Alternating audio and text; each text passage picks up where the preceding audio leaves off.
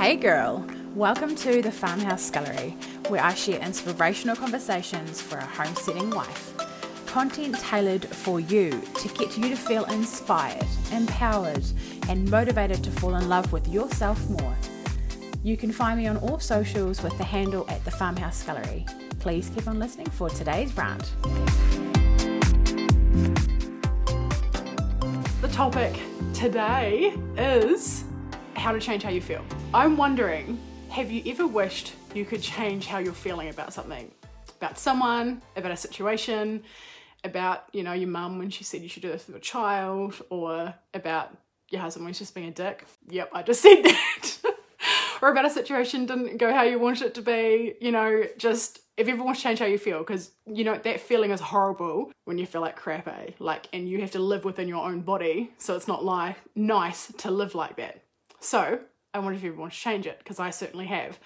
I was in a situation yesterday that was incredibly stressful, and normally I would have just spent a lot of time freaking out. I would have been smoking like a train for a start, which I'm not smoking anymore. So that was an interesting, really good experience for me to deal with like my first really, really stressful situation without smoking. And I did it because I was able to change how I feel. Do you know how I chose how to change how I feel? Yeah? Yeah? Okay, so basically, I want to do a little bit of a story first. Well, that was a story. This is like an explanation. So, hot and cold, are they the same thing? Do you think they're the same thing? Because they actually are. They're different ends of a scale. So there's hot and there's cold, but they're the same thing. They're just a different end of, of scale, right? So, what about happiness and sadness? Do you think that's the same thing? Because I think they are. They're the same emotion, just different ends of the scale. And what about anxiety and peace? Yes, they're the same thing, just different ends of the scale. Thank you for love hearts, oh my gosh. So, we've established that temperatures, hot and cold, are on the same scale, just different ends. So is happiness, so is sadness on the same scale, different ends. So is, for instance, peace and anxiety, same thing, different ends. To change the temperature from zero degrees Celsius to positive 30 degrees Celsius, that takes a certain amount of energy, right? From zero to positive 30.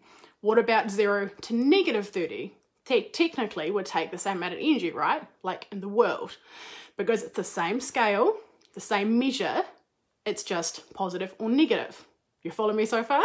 I then put it and say that happiness and sadness, they're on the same scale. It takes the same amount of energy to go from zero happiness or sadness, so you're completely neutral, to happy, 100% happy. Okay, let's call it 100% happy. And takes the same amount of energy to go from zero of anything between happy and sad and negative 100% sad. They're the same scale, so it takes the same amount of energy to get to each side. Same thing with anxiety and peace. It takes the same amount of energy to go from being anxious as it does to being peaceful. I know right now you're probably thinking like, yeah, okay, so if it's of energy, that's cool, but it feels like it would be a lot harder to go from 100% anxiety state to 100% peaceful state, right? Because we feel like it's going to be a lot harder. So, how do we change how we feel? I was able to change how I felt about that stressful situation, and that's the key. So, what drives our feelings? Our thoughts. And what drives our thoughts is our beliefs. So, if you want to change how you feel, you have to change, go back to your beliefs. So, how do you change your beliefs? Well, it's actually not that hard. you firstly decide what you want to believe. So, for me, it's things like I am peaceful. That's my natural, like it's my default state is peace. And I choose to believe things like anxiety isn't for me. And I believe there's a whole lot of things I believe, but in this specific instance, I had to choose to believe that I'm not going to worry about the situation because, first of all, it ended up not actually being that bad at all today. So I could have spent 12 hours absolutely freaking out in absolute turmoil about something that actually didn't end up being that bad anyway, so it was a waste of time. But worry generally is a waste of time because you don't actually get anything good out of it, right? We just, it's horrible for us. and we don't get anything good out of it ever. I've never had anything good come from my life from worry, that's for sure. However, being peaceful in that moment allowed me to actually enjoy my life and have the best day I've had today was like one of the best days I've had in my life. It was amazing But yesterday, I was sitting there freaking out about my day today. so, but anyway, sidetrack.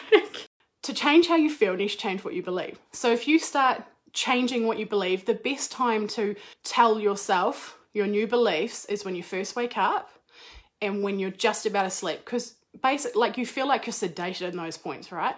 Which I think, never been hypnotized, so I don't actually know. but I reckon that it's probably really similar to being hypnotized. So if we take those moments when you first wake up and you first go to sleep and you say to yourself things like, my natural default state is peace. And I am a naturally positive person. That's something I tell myself. There you go. That is the perfect time to rewire your subconscious, and that can change your thoughts. And then your thoughts will change how you feel in that situation or anything at all. And your feelings change how you act. So it's like a full circle. So, for you to be able to change your feelings, you have to change what you believe.